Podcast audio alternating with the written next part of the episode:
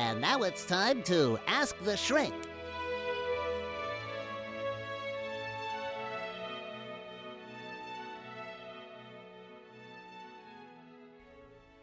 Hey, welcome to this bonus episode of Shrink for the Shy Guy. This is a question about dating and feeling guilty when you don't want to have a second or third or fourth date with somebody. Something that I know uh, many of us can relate to. And I actually recorded the answer to this question while I was out walking. So the audio quality is a little bit lower than here in the studio. And the content was so good, I wanted to just uh, share it with you instead of trying to re record it because I think I hit on some really good stuff there. So just uh, let the ambient noise of birds and the occasional car be part of the experience. All right, here we go. Enjoy.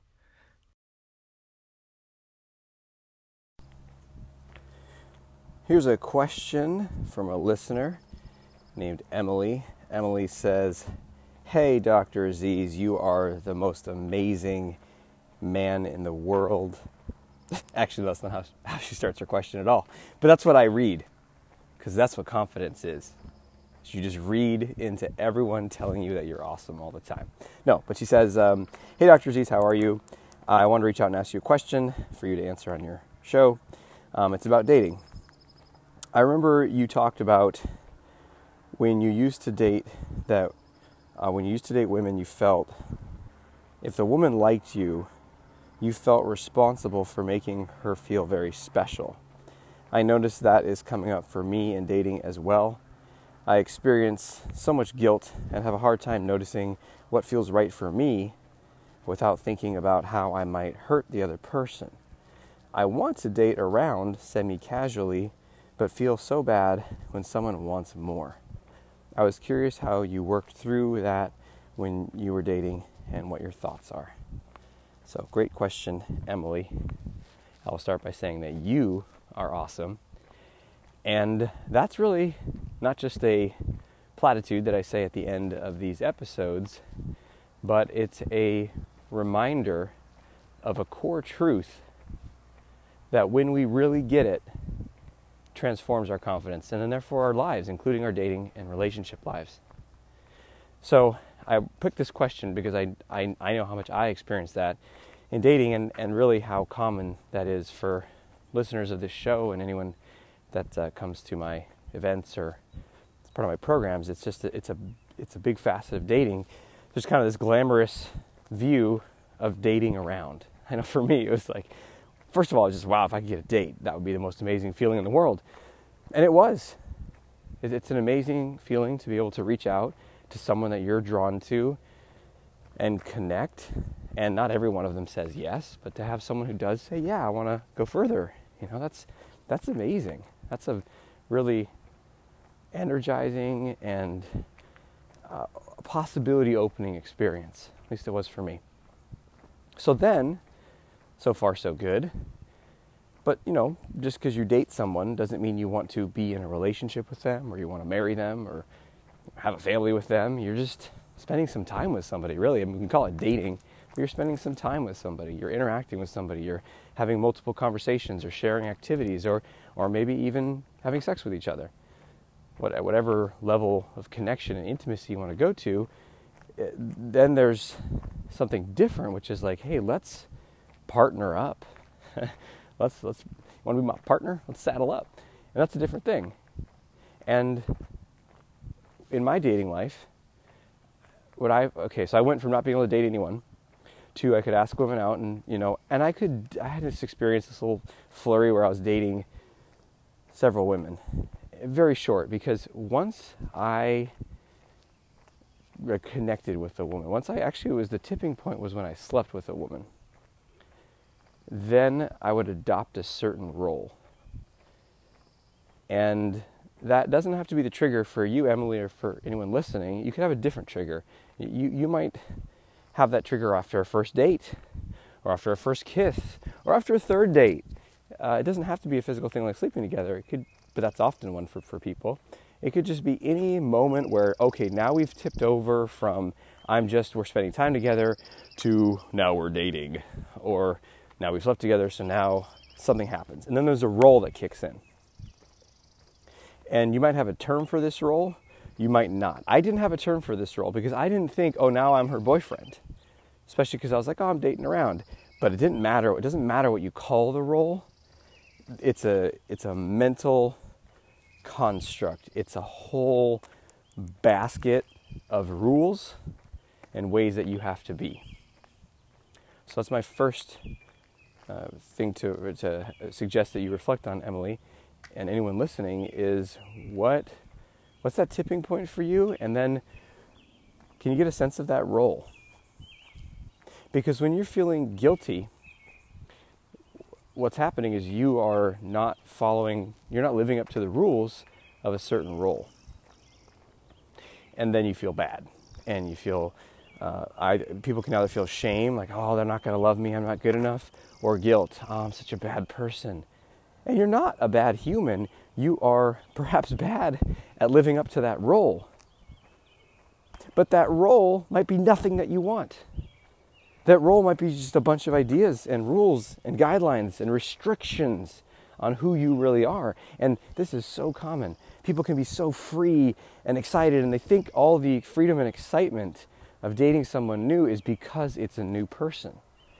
And there is definitely some something about novelty, right? But there can also be a lot of like insecurity and awkwardness and not knowing the person in novelty. So novelty can can be everything. It doesn't necessarily mean it's exciting. But we attribute all that excitement and energy in a new connection to the fact that it's new. Actually what it is is people, especially when they're feeling maybe they're hitting their stride, they're feeling more confident, they're dating around, they're, they're being more themselves because that if you're dating around that means you're attracting multiple potential people that want to date you that means you're emitting something good. You're being more attractive. And being more attractive as we talked about in a re- recent episode is not about you know having more abs or thinner thighs or bigger biceps or more money or whatever we tell ourselves. Being more attractive is about emitting more energy and I don't, that doesn't mean bouncing off the walls and jumping up and down. That means emitting more of your signal, of your beacon of, hey, this is me. Your own unique energetic frequency of you, you-ness, and that's your humor, the interest that you have, the passion that you have, the lightness in your eyes that you emit that people feel when they interact with you. Even if they're not even looking at you, they just talk to you on the phone or read your dating profile, they feel it. So if Emily, you're dating around, then you're, you're doing this. And when we're doing this, we're not in a role. We're, we're just, we're being you. And it feels really good. And it's very attractive. And so we attract these people and they come into our lives and they're like, ah, and then all of a sudden, whatever that tipping point is, boom, okay, now I got to play this role. So, what are the rules of your role that are messing you up? That's the second question. You know, what, what, first question is, what's the tipping point that causes me to go into that role? Then number two is what are the rules of the role that mess me up? So that role that I would go into, I don't know if I ever put a name to it, but if I were to put a name to it now, it's something like, you know, uh, knight in shining armor or something. That feels like a bit of a cliched phrase, but you know, it's like I gotta save her in some way, and and and sort of swoop her off her feet and uh, delight her and amaze her and make her feel like the most special woman in the world. And you might say, well, geez, that sounds really sweet and romantic. And it is when it's coming from an authentic place. Because what I'm describing there, when you, when you meet someone and you're just like, wow, and you're moved by them and, and you just think about them and then you, wanna, you want to light them up, you want to delight them, you want to give to them, you, you think of ways to add to their lives. that's love. That's a beautiful, might be infatuation too, but it's a beautiful phase. It's a beautiful experience. And if there's something lasting there, it goes beyond the infatuation phase, and you really have this long term burning desire to continually share and give and connect and receive in this beautiful experience with somebody. So that's fantastic. But you don't want to pretend that with everybody. And that's what I was doing. And so I had this, and what's behind that? Well, maybe I think if I'm that way, then how could she reject me? Because I'd be the most, she'd feel the greatest, so I'd be the most amazing man in the world. There's also a perception of others. Like when we're in a role, we have rules for ourselves, but we also perceive others in a certain way. So the third question to reflect on is how do I perceive others, in this case for you, Emily, men that I'm dating, when I'm in this role? And for someone else listening, if you're dating men or women or anyone, it's just it's like what the people that I'm attracted to, how, how do I perceive them when I'm in this role? When you think about it, like for me, and it sounds like someone for you, Emily, like I, I would perceive them as like very fragile, like emotionally weak, un- incapable, like childlike in a way.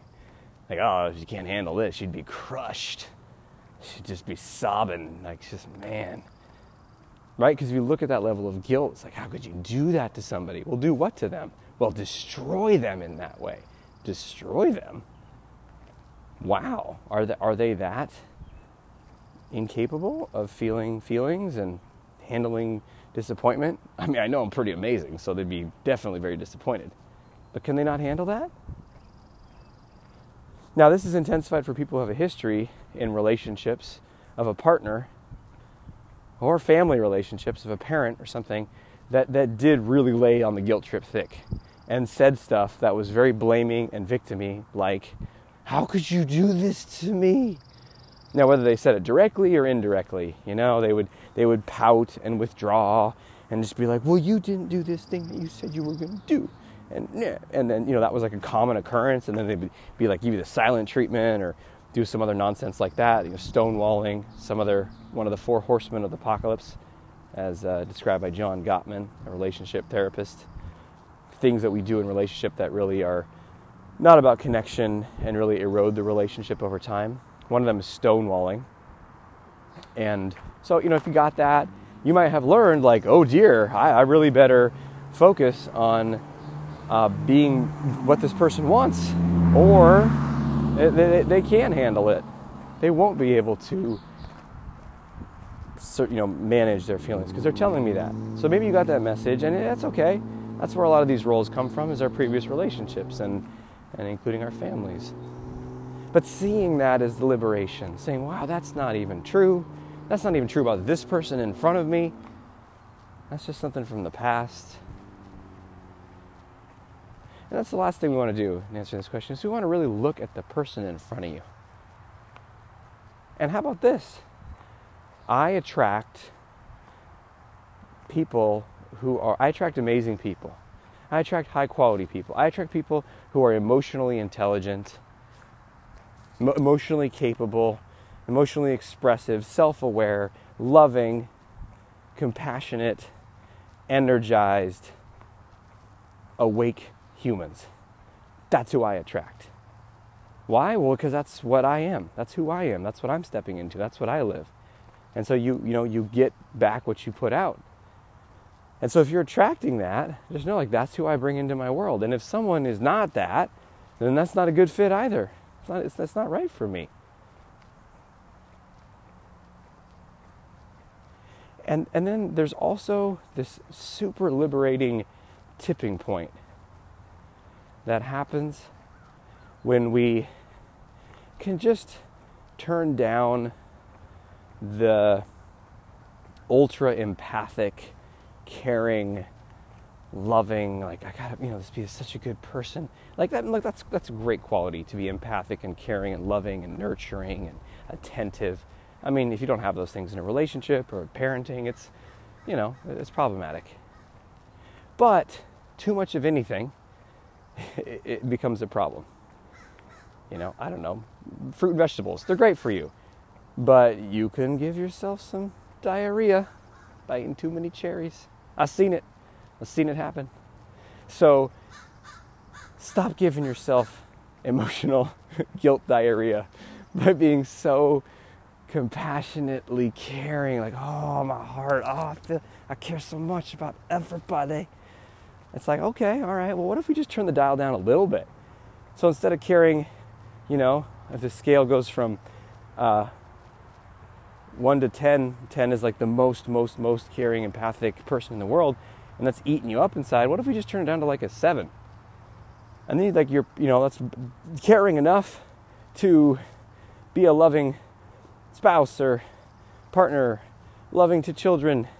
You could give to charities. You can love the earth, love animals, be a vegan, whatever you want to do that comes from compassion at a seven.